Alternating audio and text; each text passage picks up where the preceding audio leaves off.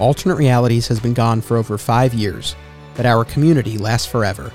And now, in these dark times, the AR signal lights up the night sky, and the old gang is ready to answer the call as we celebrate a year's worth of holidays together. This is The Longer Halloween. Welcome to The Longer Halloween, a My Comic Shop history tale. I am your host, Anthony Desiato. This is part one. I'm celebrating Halloween 2020 with an alternate realities legend, Dr. Bill Mayo. Anthony, I'm so happy to be here. When you told me you were doing this, I, I nearly jumped out of my skin. I thought this was a great idea. And then I saw that promo poster you had come up with. I was like, oh, this is the best. So thanks for having me.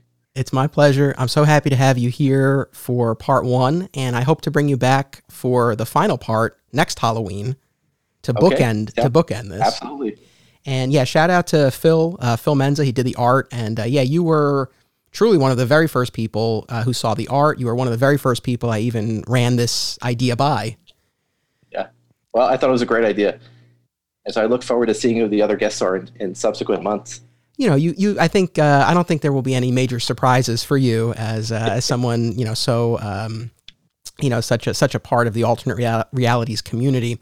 But uh, you know, one of the reasons why I wanted to do this because I'm on record like multiple times now. I've been on this podcast and I'm like, all right, the AR story is done, and then I just keep doing doing AR stuff. But well, you know, you did the documentary and you had amazing traction, and I thought you you told that story wonderfully. You had the the two different tales that you were weaving, right? You had the alternate reality story, and then you had like the larger story about comic book shops and the struggling business, even though the movies are doing so great. And I think I thought that was the perfect swan song to the comic shop but you know, I'm happy to participate whatever you'd like to do into the future.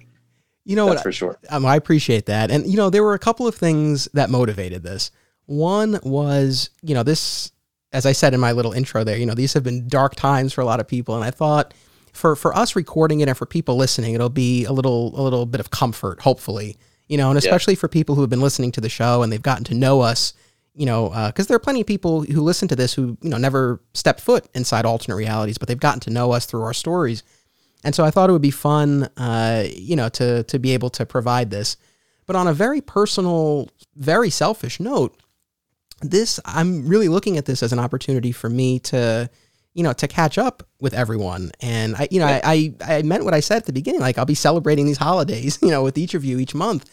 And when I reached out to you to run this idea by you, I was disappointed. I was sad. I looked at the our you know the last text exchange that we had. It was March. I'm that's my fault. It's know, not your so fault I, at all. It's this hey man, this goes both ways. You know, I talked to Drew Cheskin very very recently, and uh, it had been a while, right? And so I forgot what prompted the phone call, but I just picked up the phone and I gave him a call, and we talked for you know a couple hours on the phone, and I I missed out on so many things in his life. He got a new job and things have completely changed upside down in his life. And I felt like a horrible friend. Me and Drew used to talk daily or every couple of days. And, uh, you know, life got in the way, especially with coronavirus. Uh, it's made everything kind of uh, a little difficult. The kids at my school call it the Rona. I don't know what you guys call it out there. I don't know that we have any slang for it. the Rona. Yeah, I'll get an email from a student. It's like, I can't come to class. I'm, I'm quarantined from the Rona. yeah, but no, I mean, like, I, you know, I completely identify with what you're saying, you know, about your relationship with Drew. I mean, other than Rich Roney, who I know you and I are both in regular contact with, uh, you know, I really haven't had phone conversations or or much other contact with much of the gang during this time. And I think part of it is, you know, like you and I are Facebook friends, right? So you see when I post photos of my new home office and photos with my son. I see your photos with your son and your, your lovely yeah. girlfriend. And so it's like Absolutely. we're I think it, it creates this illusion of like, oh, like, yeah, I just talked to him the other day because you have yeah, a sense yeah, of what's going on. Right. But really, in real, yeah, absolutely. Uh, and the other thing that I think complicates that is that, you know, not that we're not great friends, but like our friendship was always a personal face to face experience, right?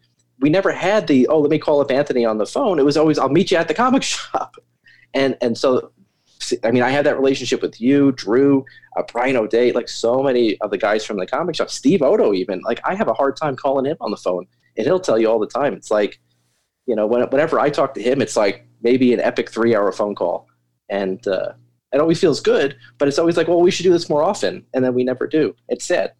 For sure. I actually saw Odo in the flesh uh, not too long ago. So did you what? tell me what uh, what prompted that? It was very brief. I mean, it was very fleeting. Uh, you know, he and I both taking the, the, safety precautions very seriously, so it was a very brief exchange. But uh, actually, uh, today, the day that people are hopefully listening to this podcast, is also the launch of my new Superman podcast, Digging for Kryptonite. Yeah. Uh, so once you're done listening to this, head on over to the Digging for Kryptonite podcast and listen to the series premiere.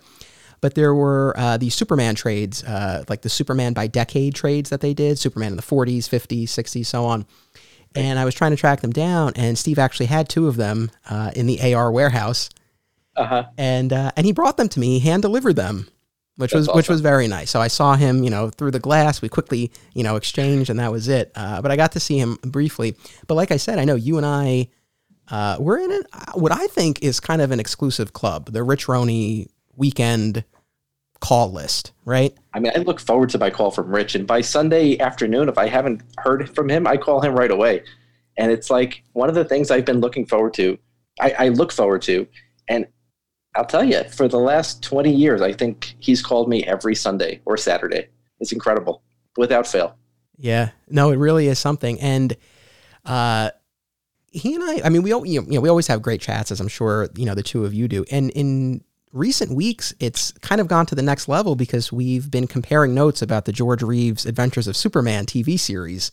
Oh yeah, from like uh, the 40s or 50s, whenever that aired. From the 50s, yeah, because we're we're going to do a couple of episodes about that on digging for kryptonite uh, later on, uh, probably early 2021. But we've been watching, uh, you know, on our own, obviously, and then you know, kind of comparing notes every weekend, and it's been great. It's like this whole new pocket of our friendship uh, and right. so, like, that's been really nice. But yeah, getting that call is definitely a highlight. And, you know, because I, I think, you know, I know you and I, we kind of busted his chops when we did the season five finale of My Comic Shop History. We, you know, we busted his chops about the excuses that he used to use to get off the phone. Have you noticed? And in that episode, he admitted he, he admitted as much. He doesn't use them so much anymore. Well, he can't. And not only did he admit that, but also, you know, we're in a pandemic, so it's kind of hard to be like, oh, I have to run to run to pick up Chinese. food. It's like, where are you going, really? so I, I, don't remember if we discussed this on a podcast after that, uh, but maybe I told you in person. I was in the I was in the car with Rachel, my girlfriend. We were driving somewhere, and Rich had called. It was like a Sunday, and he, we had this great conversation. Then he had to go, and he made some excuse of why he had to go. Right. So I was like, "All right, see you later, Rich." And then he calls back like minutes later. He's like, "I just want to let you know this is a real one. This is." He, he uh, absolutely did that. It was the funniest thing. It's like I didn't want you to think that I was making that one up. it's fantastic, and you know he's going to be on the Christmas episode of the longer oh, Halloween, oh, awesome. and I want to talk. You know, we'll I'll bring that up again. His his weekend, you know, phone routine because you know I guess I'm kind of curious how many people are on the list because sometimes I get the sense. I mean, like he really just this is his day, you know. Just calling line by line, and I always say whenever I talk to him, I'm like, well, whoever you haven't called yet, please tell them I say hi. You know, I always say that. And uh, I just assume, I never asked, that he would probably go down a list and he just, you know, gives everybody a call. I know he called Steve yes. early in the morning, but then I don't know who after that. I mean, so, you know, you, me, and Steve, I think are, are, are, you know, obviously, obviously are, are on his list. We're talking about it. Uh, I think Tom, or you know, in the past, I know they would talk pretty regularly. I don't know if that still, if that still happens. Was, Tom Wasn't there some kind of gunny sack incident? I don't know. I I don't okay. know. Maybe there was. All right. All right. I well, I'll, I'll get to the bottom of that. But what was funny, you know, you mentioned like when he called you right back, you know, that yeah. with, with, that instance. So this was just uh, this past weekend. He called, and the other thing too is that I don't know about you. The times vary, so uh, I don't always know. You don't always know when it's when it's going to come. Right. It's not a predictable call. It it calls. Right. Yeah. And so he called, and uh, my wife and I were with our son at the park that's right by our house. And so he called, and we were starting to wrap up, and then it was going to be Milo's nap time. So I said, I said, hey, is it okay if I give you a call back in about 20 minutes? Because that'll give us time to get home and put him down. He's like, sure. Like 30 seconds later, he called right back, and he's like, hey, could we make it 40 minutes? And I said to myself, he had to squeeze somebody else in. Who can I call? That's the thing because I think he did the calculation and he was like, hmm, 20 minutes. Like that's, that's really not enough. enough, but I don't want to lose this time. So he's like, let's make it 40 minutes. and I can get yeah. somebody in, and uh, and then we'll move on.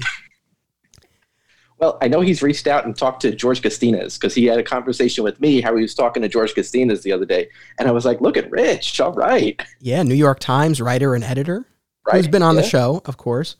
Uh, but yeah, no, those those calls are great. They're always a lot of fun. Uh, you know, Um, hopefully after after tonight, maybe you and I will will get into our own routine. But I would love to talk more often, not only to you but for everybody. It's been you know living out here in the desert. It's hard and I have a two hour time difference too, which makes it even harder, I think. But man, I, I really miss all, you know, everything. Yeah. Certainly catching up with everybody. But, you know, we're all older now. And that's the thing too. It's like, you know, Steve Odo always talked about like the different generations of people as they like got through the shop. And like as people got older, they got married and had kids, he like lost touch with them. You know, we're at least, you know, trying to stay together as much as we can, which is great. And I want that. Um, but I can understand how it gets difficult. That's for sure. Yes, that is yeah, hundred um, percent. And but you know, so that's one of the reasons why. I, you know, I wanted to do this because, you know, and it's a terrible thing to say, like, oh, it'll force me to have these conversations. But, you know, clearly for, you know, whatever reason, just being busy, just relying on social media, like, you know, they weren't happening. And I figured this is a great way to catch up. And it's also, as much as I do have a few AR related things that I want to talk about, but, you know, I want to talk about other stuff too. Like, I mean, you're you know, you're a scientist. I want to talk about how you got into science. And, you know, we both went to Fordham University at different times. And I don't know that we've ever really talked about it all that much. So I feel like, yeah. you know, this is an opportunity to kind of have, you know, some different types of conversations while at the same time working in alternate realities. I don't know how gripping this will be for the listeners, but, you know, it's be, good for us. It's more yeah. for me. And you, yeah, I mean, honestly. You know, it's, it's funny too. Uh, there's been so many times, again, to bring up Rich, that we've had a conversation or I've been at Metalhead's house and it's like, man, I wish we recorded this. This would have been a great episode, like a podcast episode. So we'll see where this goes. And if it's not great, we can do another one. no, I am already having a lot of, we're 12 minutes in and uh, it's, it's been a lot of fun already. Uh, it's great. You know, honestly, and I think a lot of people and, you know, people listening can identify just to kind of, just to see you and to have this interaction uh, is, is really nice. You know, those opportunities, uh, you know, yeah. just in general these days are so limited. So it's cool to be able to do this. I, I have to I have to confess, you know, so this is the longer Halloween, longer with an AR, of course. And uh, I really I had a debate with myself. I was like, do I pronounce it longar or or longer? And ultimately, I was like, I think it just would sound stupid. As much as in my head, it's it's yeah. the longar yeah. Halloween. Right, and, and and it's more visual for you know to you to work in the AR logo. It doesn't have to be. Uh, you know, pronounced out loud. It's the silent AR. yes. Oh, and so just so we live up to, you know, the promise of, of a little holiday talk, you know, you and I both lifelong comic book fans. We read stories about these costumed characters. Um, are, do you like dressing up? Are you into Halloween or not so much? You know, I, I you know, as a kid, obviously, I mean, who isn't? And, and then as a young adult, never really dressed up. I mean, it just was never a thing to do. But then more recently with Logan, he's always like, "What are we dressing up this year as?" You know, and it's like it's been a fun experience now to re-engage Halloween as an adult with my son. And so last year we went as uh, Doc and Marty McFly. Um, or no, no, that was two years ago. And then last year he wanted to be Naruto because he was watching some uh, of the Naruto comics. So I was the other Naruto character. He we actually went shopping together and he told me what to buy. He's like, Dad, I want you to be this guy. It's like, all right and, and it's fun, you know. But uh, obviously, I, I've went to comic book conventions for 10, 15 years, and never once did I dress up as a, a cosplayer. Although cosplay back then wasn't as big as it is now. It seems like you go to a convention now and you're not in costume, you might as well not be there. And so uh, Rachel, who you know I started dating about a year ago, you know she she sees that I'm into the comics. She sees that I you know hears that I've gone to comic conventions. She always asks, she's like, "Well, what did you dress up as?" Not me. dressed up as me. And so she she always threatens to go to a convention together, and she wants me to dress up as Batman. So we'll see. There might be uh, in my future. There, so you know, it's really funny because I guess I guess I had a pretty similar experience, and I even to this day would not describe myself as a costume guy. Like, right, I did the whole thing as a kid. You know, I was yeah. uh, I was probably a Power Ranger at some point. I was a ninja. I was Batman when I was really little. Obviously, Superman all the time. Um, but You're Superman right now basically, I guess. well, I mean, yeah, no, it's funny because during college, at the height of my Smallville fandom, and I wasn't confined to a dress code, And you know this. I mean, I, I, was in a blue shirt and jeans and a red jacket like all the time. Yeah. So I guess in a way that was a costume. Uh, but yeah, I've never been like a big like full on costume guy, and I think you know I've definitely encountered people you know who are not into comics and they know I am, and they they assume that I like dressing up, and I think I almost rebelled against it because of that. It's like I, I don't know for whatever reason, like that assumption kind of like got under my skin a little bit. Not that there's anything yeah. wrong with dressing up, but I was just like, no, no, no, it's not my but thing. It's interesting how it's evolved. You know that it's like now a hand in hand thing, whereas really they were two separate like avenues for people who are you know fans and they wanted to engage uh, or, or show their level of engagement with a different property or something. You know, but now it's like assumed that people are reading comic books and dressing up as Thor at home. Yeah, for sure. And like you said, I mean, the cosplay thing is just huge. And, you know, like Steph and I, we did dress up as, you know, Matt Murdock and Elektra at New York Comic Con. Oh, I thought you guys were ago. great. I remember that costume. You know, and that, that was, was, fun. Really but even that was, you know, it was a suit and the walking stick and the glasses. And you take away the stick and the glasses, and I'm just a guy in a suit. So even then, you know, I didn't like fully, really dressed up. fully commit.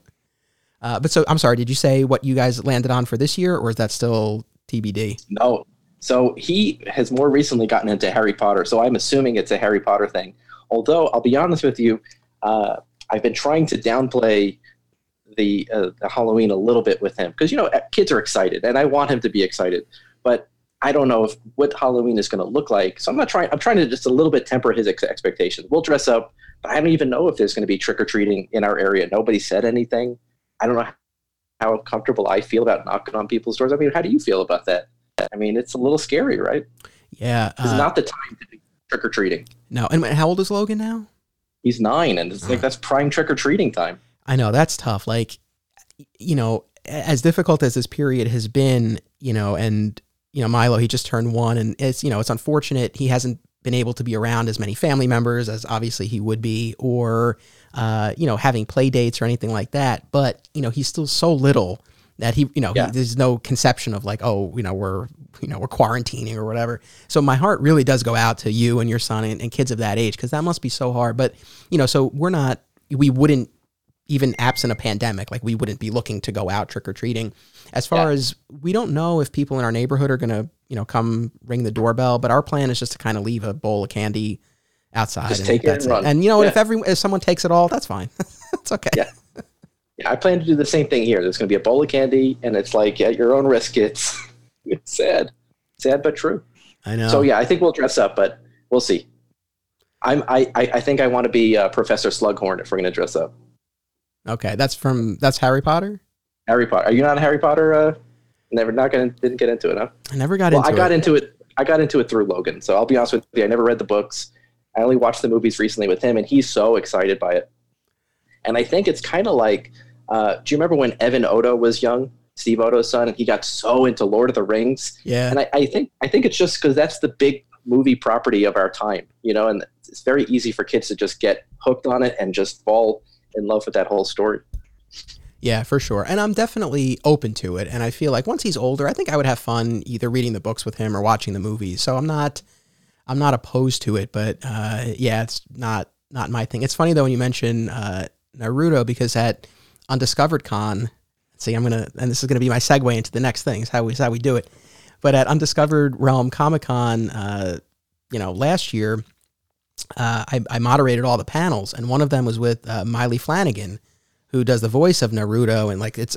Oh, that's awesome! And she was so sweet, and it was a lot of fun. But it's like I know nothing. about anime, and but I it was a little bit of an education, and I did my prep, and and it was really interesting to talk to her, and you know, it was so cool seeing just like, you know, we get excited, you know, to see a comics creator, you know, or, or something yeah. like that, to see the people in the audience. And I, she wasn't the only voice actor I interviewed on stage over that weekend. And, you know, people would request that they do certain voices and they would, you know, slip into the voice so quickly. And like people, people went nuts. So it is uh-huh. cool. Even if I don't yeah. share that fandom, like I, you know, I can appreciate it. Uh, but my segue was, uh, you know, alternate reality. One of the one of the casualties, and of course, it's tiny, tiny in the grand scheme of things. But one of the casualties of this pandemic was alternate realities was going to return to action for a convention appearance. That, of course, didn't happen. you know, and you had come up with like the idea to do some podcasts leading up to it and everything. I was listen, I was excited. I'm going to fly in for this. Um, but I'll tell you, Steve Oto got off the hook in a big way because I don't think he ever was really fully on board with this idea. But I thought it was a great opportunity for us to, you know, get all get together again and to do this con, and it would have been a lot of fun, and it would have helped. And it had a dual purpose, right? It would have been for us to, you know, re-engage with each other. Alternate realities came back. Steve will be like in front of comic books for sale again, but also to help him maybe move some stuff out of the warehouse. That was always the eventual or the real goal. The overarching goal was to get that stuff out of the warehouse. Uh, but you know, certainly the coronavirus nixed that plan. But I think he already was throwing in uh, wrenches into that plan earlier on. As we, you know, t- we're, we're starting to get really serious and excited.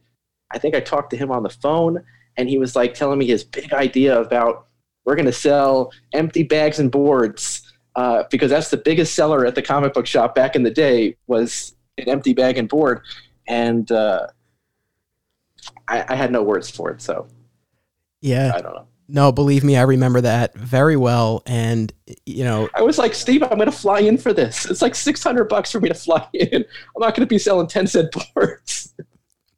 Well, and and no no worries if the answer is no. But did you ever listen to part one of the Homecoming with Steve and Rich when I had them on? Oh yeah, yeah.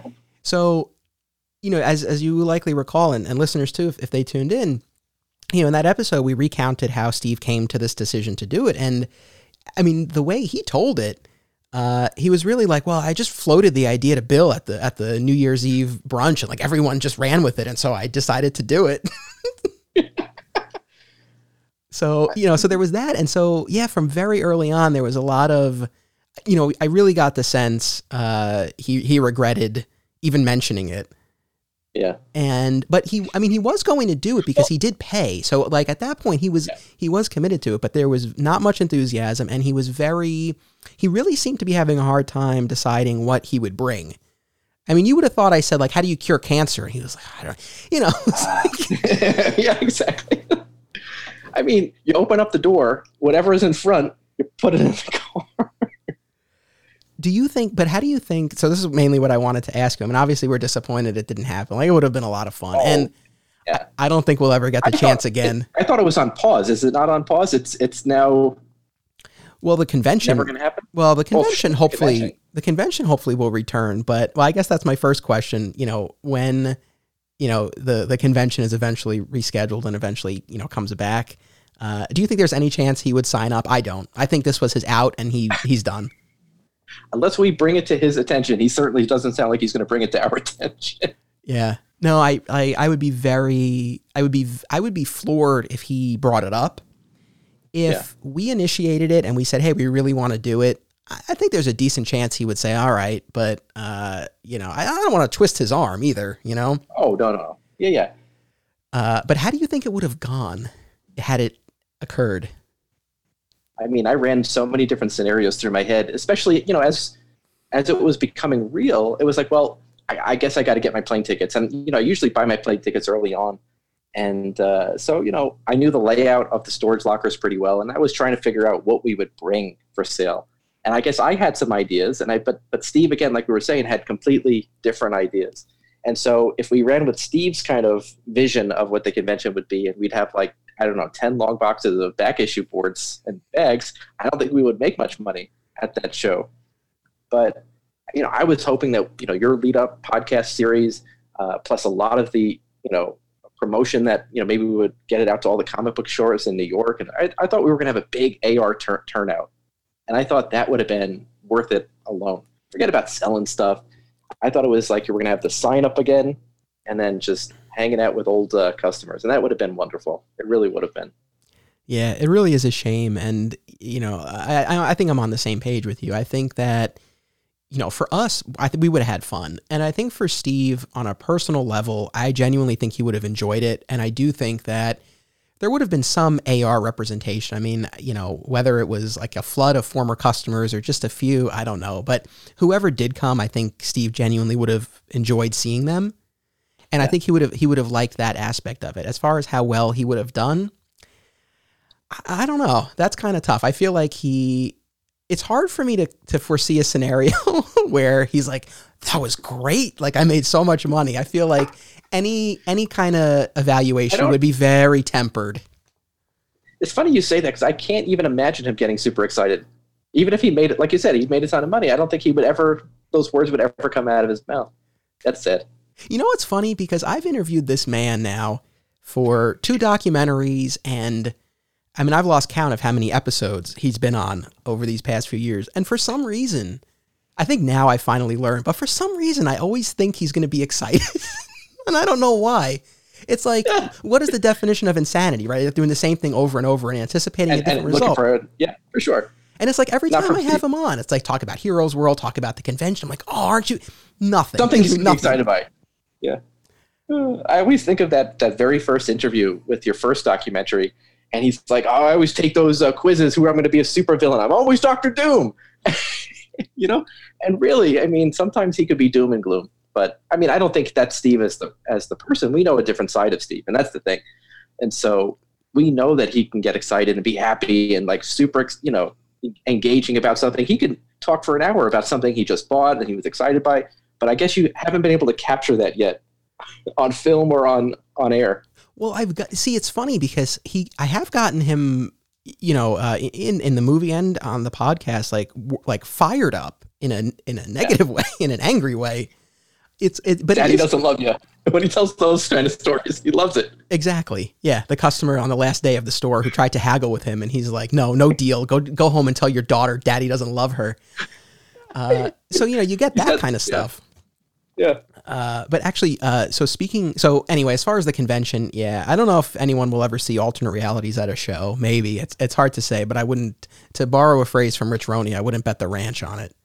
Yeah, it's it's unfortunate. I thought I really thought that this one had some traction, and let's not give out hope. I think that uh, I wouldn't bet the ranch, but maybe maybe there would be something in the future. We'll see. Maybe even like a smaller type convention, like for example, that undiscovered realm convention that we were going to do I mean, is it really a comic book convention or is it like one of these like more of like pop type convention? Because so so many of them are just like I go to comic conventions down here and it's like table after table of like the pop vinyls or like uh, like fake swords and stuff. It's very little comic book stuff anymore.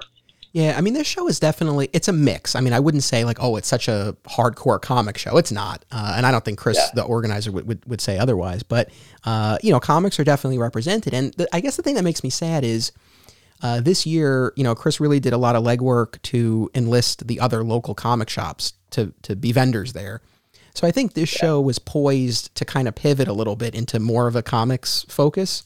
Yeah. So uh, so we'll see you know, in the future. so if he does that again, we have to participate. I mean, there's no ifs, ands, or buts. Yeah. We'll, we'll, force Steve uh, into it. All I mean, there's so many comics in that that warehouse. We could we could take ten long boxes. He'll never know.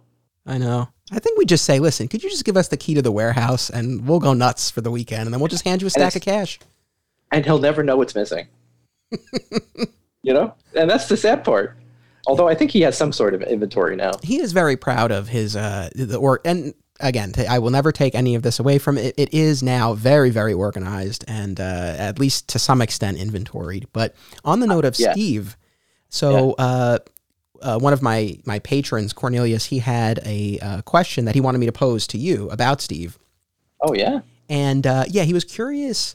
Um, you know how you would feel if Steve had kept the store going now knowing the toll that it was was taking on him because obviously we've all talked about you know being sad that the store is gone and all yeah. that but uh you know i i don't i don't and well i want to hear i guess what, what you have to say but it's like i don't know that any of us would say like oh i wish he kept going knowing like knowing how yeah. much it was a burden to him but what's what's your take on that i mean anthony it's such a loaded question right and so certainly visiting the store. So it's like uh, maybe the guys who you guys who are around all the time. You know, maybe you didn't see it so much because you guys were like the the frog in boiling water, right? The the comic shop was always the comic shop, right? But for me, I would only engage the comic shop maybe twice a year, and so I would come back, and it's like, oh my god, what is going on? You know, like when you uh, like your son Milo, right? You don't notice him growing up but he's growing up, right? And so you look at pictures of him six months ago, you're like, when was he this small? I don't even remember that. And so when I would come back and see the comic shop in the state of disarray. You know, I think I had a different kind of experience than you guys did because you guys were just like, well, I come here every Wednesday, I buy my books, I leave, hang out with Steve. But I really think towards the end, like the comic shop was like an inner or an outer reflection of what was going on in, in his life, his mind, and it just couldn't do it anymore. And it was just like this steamroller that was just taking over his life and just, you know, it, I, I mean, I can't even put it to words, but it certainly was having, like, I don't know which was doing it, right? Was it Steve's own mental state kind of pouring out into the store, or was the store causing, you know, Steve to deteriorate the way that he was? It's really hard to say. I think they were so intertwined, you know? You think about like what he would talk about at the times, like, you know, imagine we didn't never had the burden of like doing the order form or dealing with the customers on the the way that he did. And how, how long was the store in business? Was about 20 years? 23 years. So, I mean, 23 years of doing the same thing over and over again. I think it finally took a mental toll. And he, you know, when he had gotten rid of the store, there was so many things that were going right in his life at the time, right? He had just gotten married to Anne. I think that, you know, he envisioned like a new life and a, like a new stage as long as he was able to, you know, shave off the comic shop. And I think it was very good for him at that time, and it was the right decision for him. It was the wrong, you know, like you said, it was the wrong decision for all of us. I mean, like, what are we going to do now? I go home to New York. It's like, like I just look around. It's like I don't know. I guess I'll stay at my parents' house. Um, but uh, if he had, if he had continued on with the store, I don't think. Uh, I mean, I don't even think that was an option. I think that we all saw it. It was only a matter of time. Uh, it was either going to just close for good him sell it to somebody else, and it wouldn't have been our store anymore. So it wouldn't have even been a, a hangout place anymore. But ultimately, I'm glad uh, the way that it ended. I don't know if I answered your question at all or your Patreon's question, but that's it's a really hard question to answer uh, because again, if you were an outsider looking in, you know, but I also had that you know very personal experience with the store for so long. It was not the same place, and I think there was something spilling over from Steve into it at that point.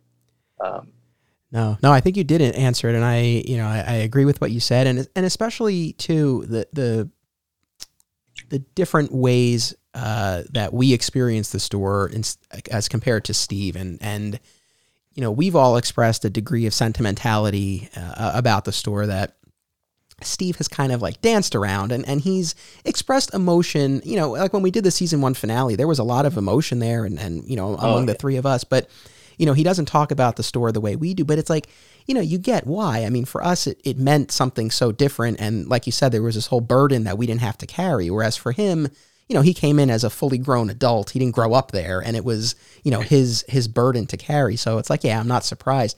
But I was thinking about this, you know, in light of uh, Cornelius's question. It's like, could you imagine take take the Steve of 2015 who was really burnt out with the store add five more years of that misery, then yeah. add a pandemic. Could you imagine? Because I, I, was thinking about this. It's like, what do you think he and the store would be like if if the, the store pandemic? were still open now? Oh my gosh! So one of the th- the first thing that comes to mind is signage, right? I guess. so everywhere I go in town, there's signs everywhere about like you know the mask signs and everything else. His alternate reality signs were the greatest things ever. And uh, so much so that when the store finally closed, uh, Zach Wallner made his own fake sign and he put it on the door and photographed it. And I read it. I was like, I bet this is a Steve sign. Like, because it was always so crazy, the craziest stuff. So, I mean, you could only imagine, you know, the, the weird passive aggressive threats about not wearing a mask and like, don't, you know, don't come in here without a mask, dumbass, you know, stuff like that. Uh, I'm sure that's, that's the first thing. Uh, but on a serious note, I don't even know what it's like uh, to have a comic book store. I haven't been in any comic book stores recently, but I'll, you know I know that most retail places they're constantly like wiping surfaces down and things of that nature, trying to making it sanitary. And obviously, you know that that's detrimental for any sort of printed material. And so, I can't imagine. Uh, you know, a part of the business was touching the the figures. You know, like he probably wouldn't want people to touch the figures or the statues, like handling statues and stuff would also be off limits. Uh, but I think that would added a whole nother depth to his his mania about you know right am i am i wrong no i i, I couldn't I agree more imagine. i can't even imagine let's say that uh, i think it, what, what do you what would you envision it's hard to certainly say.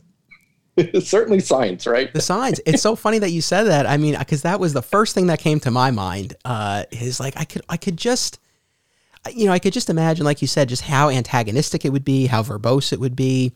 Uh, not not to get political on this show, but you know, Steve is is very passionate uh, when it comes to you know what's going on uh, currently in our society, and I know that would have bled into. Oh yeah. Uh, the, I'm sure it would have bled into the signs, and uh, and and certainly what what he would say to people.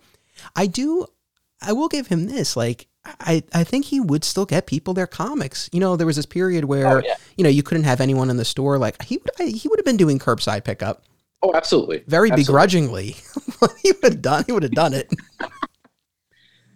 Well, you got to pay the bills, and I think uh, I was I was amazed with how uh, Mark Kamen at Oh Yeah Comics has dealt with the uh, the pandemic in a very interesting way, in a great way, uh, doing his like daily or semi daily um, Facebook sales. Uh, it's kind of incredible to see that you know not only him but like several other you know I do a lot of uh, record stores stuff now, so I'm always buying vinyl records, and a lot of those guys have been doing the same thing that he's been doing. It's like, well, here's what I got for sale, you know, posting things up and having people just engage them on Instagram or Facebook. It was a nice kind of a way to, I guess, as a stopgap measure, because otherwise it would have been it's either that or non-existence. I mean, how many comic book stores probably closed their doors uh, during the early months of the pandemic? I mean, we both know. I know for, for from watching your documentary, you know from making your documentary that most of these stores were on the brink of you know month to month at that point. and Yeah. that's sad. for sure. Uh, well, on that happy note, let's take a quick, a very quick commercial break, and uh, and then we'll get right back into this with with a with a big question that I always mean to ask you, and then I forget. So at the second that the commercials are done, I'm going to get right into this question. So uh, so we'll be right back. We'll be right back to the action in a moment, but first, a word about our sponsors. Submissions are now open for the March season of the Brightside Tavern Film Festival in Jersey City, New Jersey. Visit filmfreeway.com to submit your film now. Also, be sure to listen to the podcasts hosted by the festival's organizer, CJ Cullen. You can find the official Hang On to Your Shorts podcast, as well as the Cullen on Film podcast, via a shared universe network. The Hive Comics and Games is an oasis of nerd fun and events in the heart of Odessa, Texas. Whether it's comic book superhero stories or role playing in a dungeon, the Hive is where to be. Come tap your mana and face off against the top Magic the Gathering players in West Texas. Hive carries a majority of new comic titles each Wednesday and has all of your favorite titles in their back issue section. Follow them on Facebook at The Hive Comics and on Instagram at The Hive Comic Shop. All right, we're back. So this is the thing that I keep meaning to ask you because it's come like every time. Boy, this is really becoming a theme. The conversations with Rich Roney, but every time I talk to Rich, not every time, but as I'm sure this uh, occurs with you guys as well, oftentimes this you know the conversation turns towards AR and the closing, and uh, you know we we always commend your efforts. I mean, they you went so far above and beyond to uh, to manage that whole move out. And we've, we've talked about all of that. But in one of those conversations, it, it occurred to me, and I, I posed this question to Rich, and he was like, Yeah, wow, that's something. And I almost hate to say this because it's like, I don't want to make you sad, but like, and maybe you've already thought about this. You were so, you, I think it's fair to say, man, like you, you love the store probably more than anyone. And you, you're probably, uh, you were probably more devastated by its closing than almost anyone yet you were so instrumental in the store being able to close. One could almost argue that had you not done what you did, like it, it just it just would have kept going because Steve never would have been able to clear it out. Like has that the fact that the Yeah. person who loved the store the most was the most instrumental in it being able to close? Like has that have you thought about that? this is a great what if comic, right? Um, yeah, I, so Rich and I have talked about that at length, and uh, we always joke that if had I not come back, uh, he would have been month to month to the point where he would have just renewed the lease at some point, and it would have been the same old show. Um, I, ultimately, I don't regret coming in. Um, I think we had a conversation before the store had closed when it was clear that he was closing, and I made the decision to come up and help close it. And I and I think I told you, or, or you know, at the time, I would have regretted it my entire life had I not, you know, gone up to do that. Um, it's like when you go home for a friend's funeral. You know, you have to you have to be there. And so I, you know, I wouldn't have been happy with uh, otherwise. Uh, having said that, maybe I wish I wasn't so efficient. Maybe it would have been nice to move into a small spot. I don't know. you know, uh, but like I said, I think that, and I had mentioned this at an earlier time on a different podcast, maybe, or maybe even on the movie. I think that store was uh, was dying at that point, and so it was almost like we were putting it out of its misery. Uh, but in a very real sense, I you're I with you 100. percent Had I not been there, I'm certain that alternate realities would be still in business today. But you, uh, you know, but uh, again, like you were just saying, I mean, what what you did was the right thing, and as we were just talking about before, I mean, I, I don't think it would have been good for Steve or for anyone if the store were still going. Certainly now, you know, for all yeah. the reasons we just talked about. And I I actually texted Steve uh, early on during the shutdowns and everything, and I said, you know, I'm glad you closed when you did, you know, and so. Oh, yeah.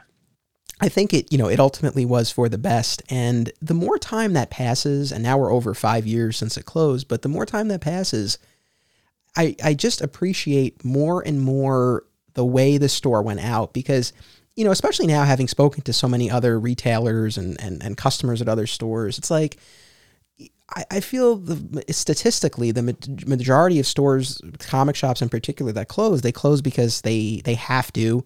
You know, they can't make rent, or you know something catastrophic happens, like a fire or a flood or something like that, or you know the the, the passing of the owner or something like that. For a store to go out with you know the the amount of, of love and community and fanfare and everything that that we had oh, yeah that was really that ending was a gift that most stores don't get. So I really appreciate it.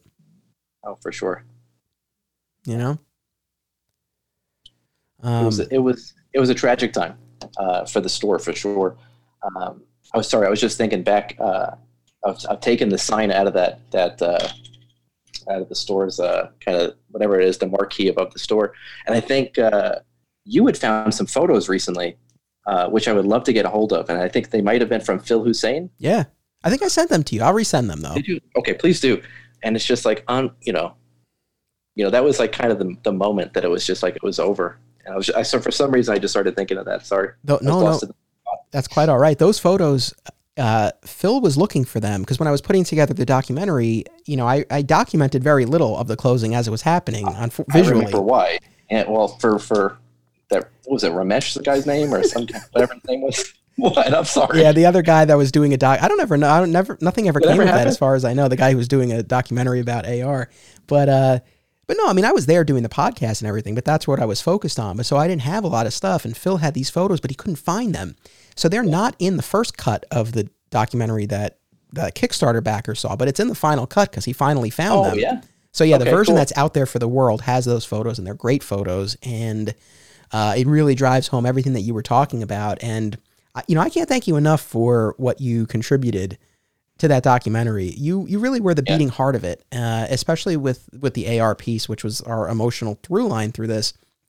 And you know, like the other AR guys who were on there, you know, uh, I I appreciated their perspective, and you know, their you know the overall thrust of it was, you know, like yeah, it's sad the store is gone, but you know, we're still friends, and that's the important thing, and that's true but you hit on something you know so fundamental about the importance of of having that space and that was really yeah. such a theme in the movie and you see all of these different stores and all the different spaces that they cultivate but as right. much as we are still friends and we can do a podcast like this after not having texted in months and we jump right back yeah. into it and it's great but there is something to be said for i think the reason we're able to do that is because we had those hours and hours and hours in those yeah. four walls untold amount of time.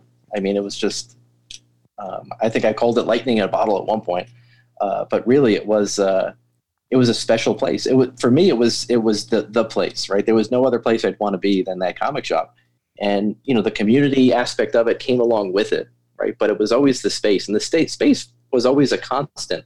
Um, and everybody else was kind of swimming around in the space. There was different parts, different people in that crew the crew was always the crew, right? So it didn't matter who was making up that crew at that moment in time. But I feel like the space is what brought everybody together. A hundred percent. Um, yeah. I also want to say there because uh, now that the movie's out, I you know could talk about it a, a little bit more. There, Steve has a, a, quote in there that I tear up whenever I watch it when he talks about how he feels he didn't make an, a mark on the world And then he's like, "But I created a good memory for a lot of people, and that's all I had." Yeah. To, even as I'm saying it now, like, Yeah. I'm getting choked up. Uh, you know, but it, it breaks my heart that you know he would have that thought, right? Because it's like Yeah. for us, it's like, oh my god, the store means so much, and we're always talking about it. But the fact that the person who created it and sustained it could say, could have that feeling, you know. But I'm glad that, and going back to the ending of the store being a gift, like I'm, I'm so glad that everyone coming together the way we all did let him know that he Oh, really did sure. make an impression and he he he really got to see it I, you know, I think he especially saw it in the last few days as the store was closing and all these people would come in. Uh, yeah, it's it's hard because I was there too and I was watching him, and uh, you know it was emotional for everybody. Let me tell you, just having people come in and then Steve was like, I remember when he was like five years old, you know, and it was just he he made a big mark on everybody, myself included, um, and you know I'll always love him for that. i didn't mean to make you cry i'm so Oh, sorry, sorry. I'm thinking about Steve. I'm thinking about the store. Oh, and uh, I'm especially thinking about the end of your documentary when you uh, and I have one more stop, you know, and you and you do it and you get the sign out again, and uh, and and- you say you might look up in the sky and see the sign one day. It's like such a great way to end it. I I cry every time I see the end of that documentary. so do i i mean It's and I, very well done, and I don't and you made it. I know i watched him like oh all right that works Are you, no are you able to di- like divorce yourself as the creator and watch it like objectively? Usually you must have watched that a hundred times while you're editing it, no? Yeah, usually not. Usually it's very hard for me to to separate, but kind of like this the screenings, which unfortunately you know we can't have now, but the screenings are usually uh, the place where that can happen for me because you're around other people and you're kind of watching them experience it. And Yeah, uh, it's a powerful ending. I, thanks. Uh, yeah, that's uh, I knew very early on. I was like, that's how I, I want to end this. Um, you know, uh, but the the one other, I know I promised we would talk about other stuff, and we will. But uh, as often happens when the AR crew gets talk- together, We could we could do another documentary later about other stuff we that's true. or Uh, another uh, another podcast. I mean, sorry. But the, the, I guess the one other thing, because you know, you've said many times, and, and it's in the documentary that you know you you look at your time at AR is one of the best times of your life, and obviously there's a lot of nostalgia and a lot of love. And I, the thing I was thinking about, because I was reflecting obviously on my own feelings towards the store, and I guess for you, what exactly does it represent? And if the answer is well, it was a fun time, and I was around people who shared my interests, like that's, I mean, that could be enough, but is it also is there any part of you that's like well it was it that that time in my life was i was unburdened i didn't have the responsibilities of adulthood i mean how much of that is mixed up in it too Oh, I mean, that's a lot of it. Oh, for sure.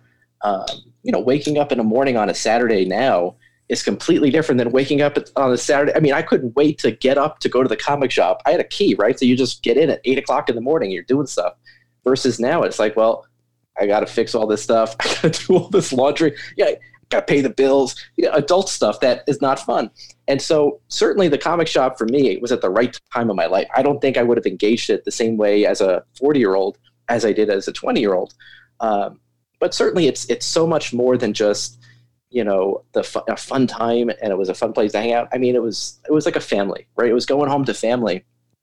Uh, somebody told me a long time ago that friends were the family you choose, and uh, I really feel like those you know all of you guys were like the best family I could have ever asked for, and uh, you know I'm sure we touched about talked about this on in some aspects, but one of the the, the most exciting things uh, about a Saturday, especially, was uh, not only looking forward to dinner, was uh, coming in because you know on the weekend is when most of the customers would come in, and you didn't know who was going to come in, and it was like, you know, you didn't want to miss when hey, you know, so and so came in. It's like, oh, I missed it. You know, you wanted to be there for that, and it was exciting. Um, and so, I mean, there's so many. I mean, you can't even answer that question about what it meant to me, and it's like it was everything. If that makes sense, that's a horrible way to answer it, but it's No. the true way I could do it. no not at all and i you know I, I share a lot of that i echo a lot of what you said and you know as far as yeah the time in my life that it captured for me um, you know obviously i was i started shopping there in elementary school started working there in high school and made the movie during would- law school Yeah. what No, I was just saying, Oh. like you used to just run in, get your comic books, and leave. You I know? know. that was like early on. Like your mom was in the car, I guess, and I would like bring up your comic books. You'd run out. Uh, as you got older, I would try to get you to hang out with us, though. i know You know, it was a fun club, and we wanted you to join. I know. And, you know, looking back, and I've talked about this before, it's, you know, it was just shyness. And, you know, I'm so glad that you kept encouraging me. And I, I, was, you know, becoming part of that group, you know, ended up, you know, really changing my life. And, you know, you mentioned it being a family. And, you know, especially for me as an only child, it's like, you know, I look at you and a lot of the other guys as, as brothers. We always talk oh, about Steve sure. as a surrogate father, Rich as the uncle. You know, so yeah. there there's very much that feeling. And, but for me, I guess when I think of, when I think of the store, I guess I always kind of go back to uh, like my college years because, um, you know, especially as a college student, and you know, I was a communications major. I, I wasn't a, you know, I wasn't in the sciences like you, so uh, college yeah. wasn't like so grueling, if I'm being honest. And so yeah. it was a lot yeah. of free time, and you have a flexible schedule, and you know, I commuted to Fordham, so I was like, as soon as I was done with class, man, like I was, I would zip over to the store, and that was also during that time when I got my key and I started working there more. So like when when my mind drifts to the store, like it always goes back to those college years. And you know, I love yeah, I love where my life is now. I you know, I'm very happily married. Being the dad, being a dad is my favorite thing in the world. Um, I love being able to create with the podcast and the documentaries and all that stuff. But yeah, I think there is a little bit of that nostalgia for that period of time where yeah, you I could mean, just like get up and yeah. it's like, oh, what do I feel like doing today? Oh, I guess I'll pop over to the store. Like, that's not a thing anymore. yeah, but I'll tell you right now, uh, I was able to experience that every now and again, right? Because again, uh, for me, the store was always like displaced at a time, right? So, you know, even though I was in graduate school, I would drive back to New York, go to the store, and it was like I could be in high school again. It wouldn't even make a difference, right? As long as you were in those walls, you were back back home, kind of thing. Um, and I still feel like that even today. Like if I were, the store was still there, you know, all the stresses just are left at the front door as soon as you walk in. And, you know, Jay Mizell is sitting there eating roast beef sandwich and talking about how bloody it is, you know, like it's just like you're back to old times, like nothing has changed kind of thing. And it's, it had that aspect to it, which was really magical. No, for uh, sure. Uh, and I mentioned, uh, and I, I, did want to touch on this. Uh, so, you know, you and I both went to Fordham for college at different times. What year did you graduate? I graduated in 2003. Okay. All right. Yeah. So yeah, not not a huge difference. I was 2009, so obviously you know we didn't have any overlap. But again, in all these years, it's like I don't know how much we've ever really talked about it. But I mean, generally yeah. speaking, how was your your Fordham experience? So I mean, I was on that campus for eight years total because I went to Fordham Prep. Uh, oh, beforehand. that's right.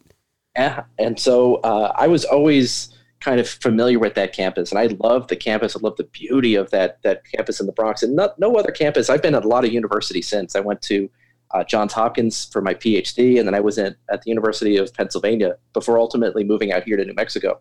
And so I saw a lot of college campuses, but you know, Fordham being like you know fenced off in the middle of the Bronx is really a beautiful campus.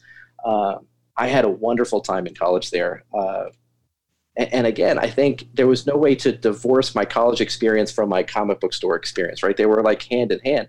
And so I, like you said, I had a grueling major, um, that, that didn't mean that I wasn't at the comic shop as much as I could. However, during the week and on a Sunday, I was always studying. It was Friday and Saturday that kind of was my comic book store days. I would leave classes on Friday and shoot to the comic shop as fast as I could, uh, in part because I was in charge of the magic tournaments. Uh, I was right, always right. the judge of magic so I had to get there as soon as I could. And then, you know, stay until about 10, 11 o'clock at night.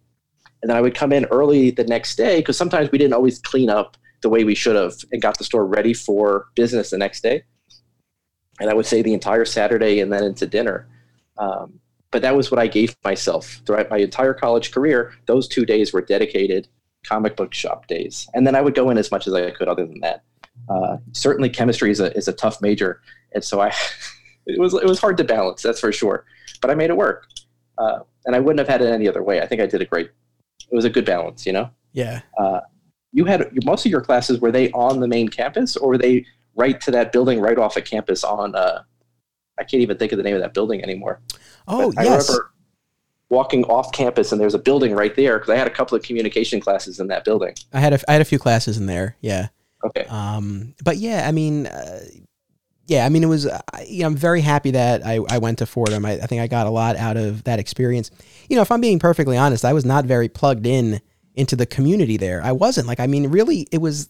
It we was already during, had a community. What are you I, talking about? I mean, that's yeah, why. that's essentially yeah. it. But uh, you know, as far as you know, obviously, I met a lot of great people there, and uh, the the classes that I took, and I don't mean to put down communications as a major. It's fine, but you know, I specialized in journalism, and that's where I really started, you know, developing these tools and putting together uh, everything that I would end up using, you know, for these various projects. So, you know, I really, you know, cherish my time there. Um, but so now you were, uh, so it was a chemistry major. Mm-hmm. And so, because this was one of the things I was curious about, is how you got into science. And I was wondering if, as a comics fan, obviously, you know, science experiments gone awry abound. I mean, yeah. where, did comics fuel your interest in science at all? You know, here's a really interesting story that involves Fordham and the, our comic book shop. And so, you know, when I was a kid growing up, you know, I was a GI Joe comic book. So most of the, I still have all of my GI Joe comics since I was a kid. I'm still actually trying to collect that run of GI Joe. It's very difficult, believe it or not. Um, I have four more issues to go, and I, and I challenge myself to find them in the wild. I can't just buy them online. That's that's an aside. Sorry, uh, but you know, GI Joe was was what I was reading, and I you know I got some superhero comic books here and there, but I was not a huge comic book fan. Like eighth grade, uh, Brian O'Day and I went to the same grade school. I don't know if you know that. No. Uh, yeah, we went to Annunciation together, and we would trade comic books, uh, mostly Spider-Man, because he was into Spider-Man, and at the time he got into uh, Savage Dragon. That was his big comic book, and I remember getting into the Image comics because of him, and he, and I got into Shadowhawk, and you know we would have discussions. Shadowhawk is better than Savage Dragon, you know, eighth grade discussions. But then when I started high school, you know, for whatever reason, I stopped reading comic books for many, many years, and it wasn't until my senior year at Fordham, the Fordham Prep, that I started re-engaging comic books. And there was a comic book store on the Grand Concourse that I would go to, which is right outside the Fordham Gate. We would go to this comic shop, and I had saw uh, a co- copy of uh, Tony Daniels' Tenth. I don't know if you remember that comic book. It was probably from the mid '90s or late '90s, and for whatever reason, I was really drawn to the artwork. I was into anime at the time. His artwork kind of was like skirting the lines between anime and that. And so it was right around that time that I started buying comic books from this store. Uh, but I was like, there's got to be a closer place at home. And then I found obviously alternate reality. So it was probably towards my like sophomore, junior year, maybe. Uh, maybe it was quite senior. So probably sophomore, junior year that I started getting into comic books again. And then it's been an obsession ever since. But there was like a hiccup uh, in time at the beginning.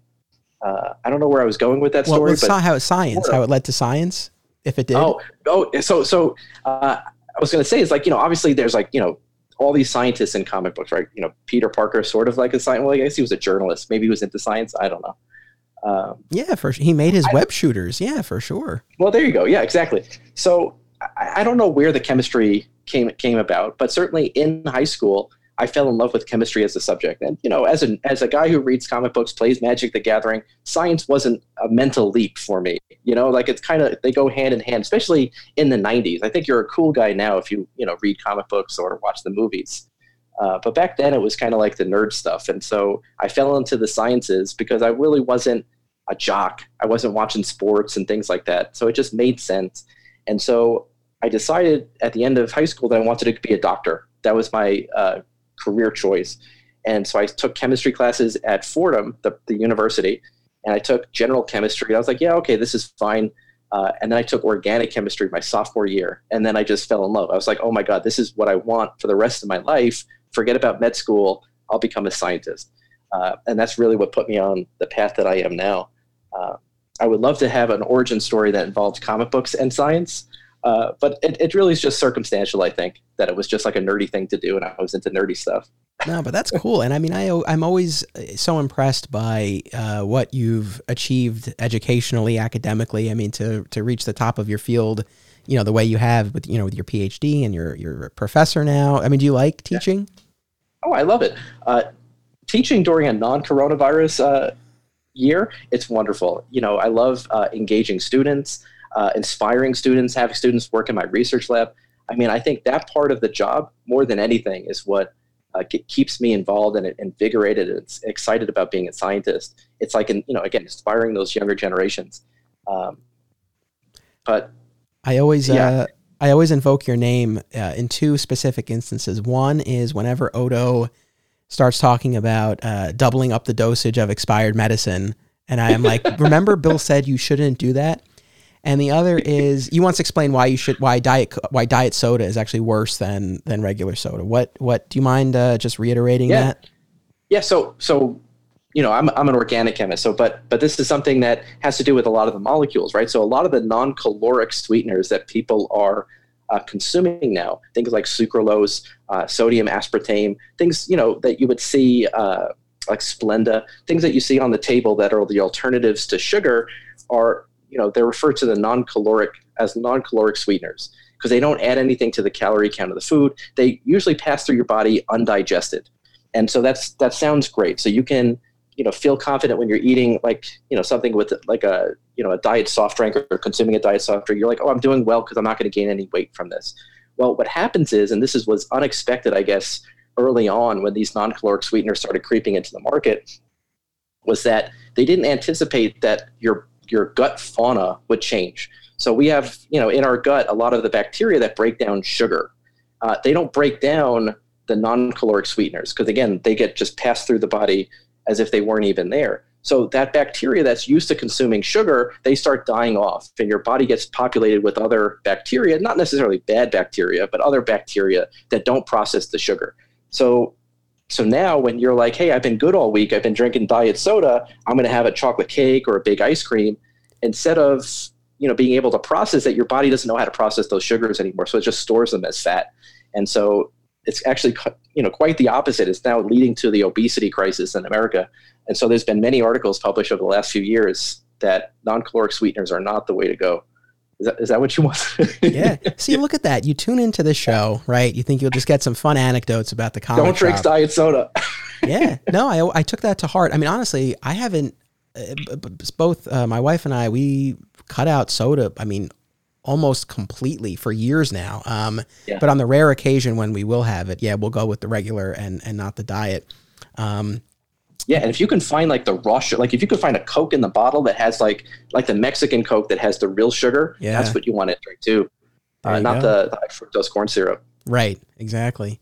Uh, well, no, thank you for sharing that. It's, I, I mean, yeah, it's so cool. I was wondering too, going back to the role of, you know, the relationship between science and comics. Now that, uh, you know you you have this background does it make it does it make it harder to read a comic that where the science is just like makes no sense there was a uh, there was a really silly uh, Jim Lee Batman comic that they used uh, something that was completely wrong. I forgot what it was.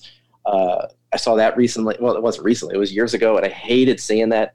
There was a cover that Cliff Chiang did one time that had like a molecule in it. It was like drawn all messed up, and it's like ah you know so yeah so now when i see it it's just like it kills you but it's no different than watching a movie and like you know they discover the cure to the coronavirus in a weekend. I mean things like that are just as we know now living in a virus uh, situation like science moves slow. Uh, so whenever i see it represented in the media uh, it's always horribly portrayed that's for sure. It makes it hard that's for sure. I just like yeah. No i still read it it hurts you no, I get it for I get it for sure. You know, it's funny too yeah. in, a, in a small way. Even like when I see, uh, you know, in a TV show or a movie, if people are podcasting and they're like so far away from the microphones, uh-huh. I'm like, your audio like, quality on, is going to be terrible. This is like, come on, drives Don't me you nuts. know yeah. You got to eat the mic. You got, you know, and obviously all microphones are different, and you don't need to be on top of every single microphone that's out there. But you know, some of these shows, like, oh, it drives me nuts. I know. So I can only imagine, you know, from your perspective. One other thing with Fordham, and I know we've told this story before, but there's a different angle to it that just popped into my head. I remember before I started at Fordham University, I remember it was the summer before you and I were conversing in the back room of AR, and uh, your your younger brother came in, Mike, uh-huh. and he's like, "Oh, what are you talking about?" And you said, "Oh, like Anthony's starting at Fordham," and he didn't miss a beat. The first words out of his mouth were, "Oh, you're going to get beat up." And we've told. I think I remember I, that. I think we've told that story before, and because that you know that aspect of it stands out. But as I was reflecting on it today, I was like, you know what? Put that aside for a second. He thought. Uh, oh, I, I, guess I left out an, important piece of this. We we he said that because he thought I was starting at the high school, not the college. Yeah. But as I was reflecting on it, I'm like, you know, I was 18 going into college and he thought he yeah. thought I was like 13 just yeah. finishing up 8th grade. I mean, I guess I looked young, he, but still. How old was he at the time? I don't even remember. He must have been mid college, no? I would yeah, I would have to think. because you know I always think that people when you're more or less the same age, you recognize like, oh, this guy's more or less 18 or 16, you know. But uh, yeah, I don't. I mean, I remember the situation, but I don't remember the situation. But I'll tell you, he and I both had a rough time at Fordham Prep. There was some. Uh, mm. There was some rough kids there. That's for yeah. sure. So I mean, I think if he, you know, he might have said that in an aggressive overtone, like he usually does, my brother. But I mean, I think it came from the heart. You know, it's like, hey, you know, watch yourself, kind of thing. And you know what? I like to. I like to think that if I had said to him, yeah. like can you give me any pointers or anything yeah. like that? I, I like to think he he would have. No, we both had a hard time there. I mean, it, it wasn't the easiest school to be at. Oh well, Especially I'm sorry. That's all right. I'm sorry to hear that. Well, it's, you know, because because it's um, you know, I, I went to Iona Prep, so you know, as far as the you know, the, oh, that's a big rival school. The Look Catholic schools in the area, and yeah. you know, I, I, thankfully, like I mean, I didn't have that experience at all. Like I guess the environment yeah. there was was way different. Right. Um, I wouldn't have expected that from Fordham, though, to be honest. Yeah, it was. Well, I mean, at the time, maybe it's changed. I don't know. Maybe. Um, yeah. Well, actually, you know, Pete Dwyer, one of the guys from AR, uh, I I think his his son went to Fordham Prep. I think. Yeah, every now and again he'll he'll, he'll mention that. Like we'll be at a dinner and, and it'll come up in conversation. Yeah, yeah, yeah so. no, I remember that. And I know Rich's uh, brother, I think, went to Fordham. I want to say. The prep. Or, no, no, oh, the, university. Oh, Sorry, as, I, as, I, am I'm, I'm interchaining the two. As did Rich Roney. That's another thing that the three Rich of us himself, yeah. have in common. Yeah. Um, but yeah, so actually, so I know we mentioned your brother. Um, but speaking of brothers, so your son Logan is now a big brother. Oh yeah, right. So so I know yeah. your you know your your ex wife has you know she's remarried and she has uh, a, a daughter now, right? Adorable. She is adorable. The little girl. She uh, her name is Cora and she uh, it loves Logan. So Logan will be, you know, he Leah and I exchange Logan every other week, and so uh, Leah will call to check up on him when he's here, and I I also call when he's at Leah's house. And uh, whenever he talks to Leah, he always does it on speakerphone, and I guess she does too. And when Cora hears Logan's voice, even on the phone, she's like "La la," because she's young. She and she says "La la" as instead of Logan, which is really really funny. Uh, but and, oh my gosh, he loves being a big brother. Yeah. Uh, and, and, and I think he he was always really good with kids uh, from a, even a young age, and even now, like whenever he sees like little kids at the playground, or um, this past year before the coronavirus, we had a uh, a table set up at the farmers market for the university where I did science demonstrations, and Logan was kind of like my right hand man and he was the best. He was like a carnival barker, bringing all other little kids to the table, and then he was like, "Watch this," and he's like showing them the experiments. So he loves interacting with little kids, and so he was made to be a big brother. Let me tell you, uh, it's really cute to see him in that role. That's no, I, I love to hear that, uh, and I'm sure you must be so proud to see him, you know, taking on that role. Uh, I mean, oh, you, for sure. I mean, you as a fellow, you know, big brother yourself. Yeah. You know. Yeah, I mean, yeah, me and my brother. I mean, we were pretty close. We we stay close now. I mean, I think we were closer when we lived in New York. Uh, that's for sure. We we have divergent careers, and he's got two kids himself, and so time is kind of limited uh, to catch up. But you know, I love my brother, and I love growing up with him. He was a good kid. Uh, and you know, I love you know going back to where we started with kind of keeping in touch via social media. You know, I love all the photos that you know you post with your son, and it, you know, it's so funny. Again, mine is just uh, you know just over a year, and it's like it so much changes and, and it's again it's only been a year and it's like we've gone through so many different phases and things some things have gotten a lot easier and other things have gotten harder. And yeah, but you know yeah, yeah. just a lot of changes. And it's like i can only imagine now you know you said he's nine? Yeah he's nine. I, I mean i can only and imagine. there's a distinct uh, shift too uh, between you know certainly when he learns to talk or when logan learned to talk and then when he learned to like communicate beyond just like talking right? And then having like conversations and then arguments and actually winning arguments because he'd be like remember that time you said we can get ice cream if i did it's like how do you remember this and so it's like really funny to watch that development uh, over the years uh, that's for sure uh, but certainly you see in my photos logan is like my little like little me kind of thing we go everywhere together last summer i took him to italy with me um, if the comic shop was around, I would have loved to ex- have him experience that and all the guys. Let me tell you, because I think he would have had a ball and he would have fit in. You know, he's a good, good kid. Yeah, I know. I, I look forward to ho- hopefully being able to to meet him in person one day. But you know, I love hearing you talk about him, and I love seeing the photos and everything. you know, this is probably too big of a question, really. But uh, I mean, any any advice uh, to someone with a one year old? You know, as we're as we're heading into you know these these next few years, anything that uh, you wish you knew at the time, or anything like that? Yeah. Well, my my uh, at my my wedding to Leah years ago, my uncle had pulled me aside and he said uh, something that was always it's always been with me my whole life, and it, and it applies to everything. But he said, cherish the moments. And you know, at the time, it's like you don't even know what that means but I think as you get older and you get perspective on it, it's like, you know, just like Ferris Bueller said, right? Like life moves really quick. It's like I can, I wish I can go back in time with Logan and experience some of these things again. Uh, that's for sure. Uh, especially when I'm like too tired to do something and I kind of just like brush it off. Um, you know, looking back, you get this perspective, and it's like nothing in my life was so important that I couldn't like spend that extra five minutes with him building a Lego or you know sitting down watching Naruto with him, for example, you know? And if anything, it's just like, just keep that in, in mind as you go through that that's more important than I think anything else, you know, in life. No, I appreciate, Certainly. I appreciate yeah, that advice. For sure. Uh, I don't know if that's good advice, but it's certain Logan is certainly what I get the most, you know, pleasure out of nowadays, you know, where when I think about how my day went, my week went, things like that, it's like, you know, it's always something to do with him. That's for sure, you know? And so uh, early on, I kind of I think I had a different perspective on it. Uh, that's for sure. Uh, I was early on in my career here. My marriage wasn't doing so well, um, and so I had my priorities kind of in the wrong order. Uh, after the divorce, and I kind of had Logan more or less full time. Well, not full time, but you know, every other week. Right. When you had him, it was full time. Yeah, yeah. And it was full time. Exactly. It felt certainly it felt full time. Uh, he was very young at the time, um, and I, I reached, you know, shifted my priorities completely. And I think that was when my whole life started falling into place again, if that makes sense.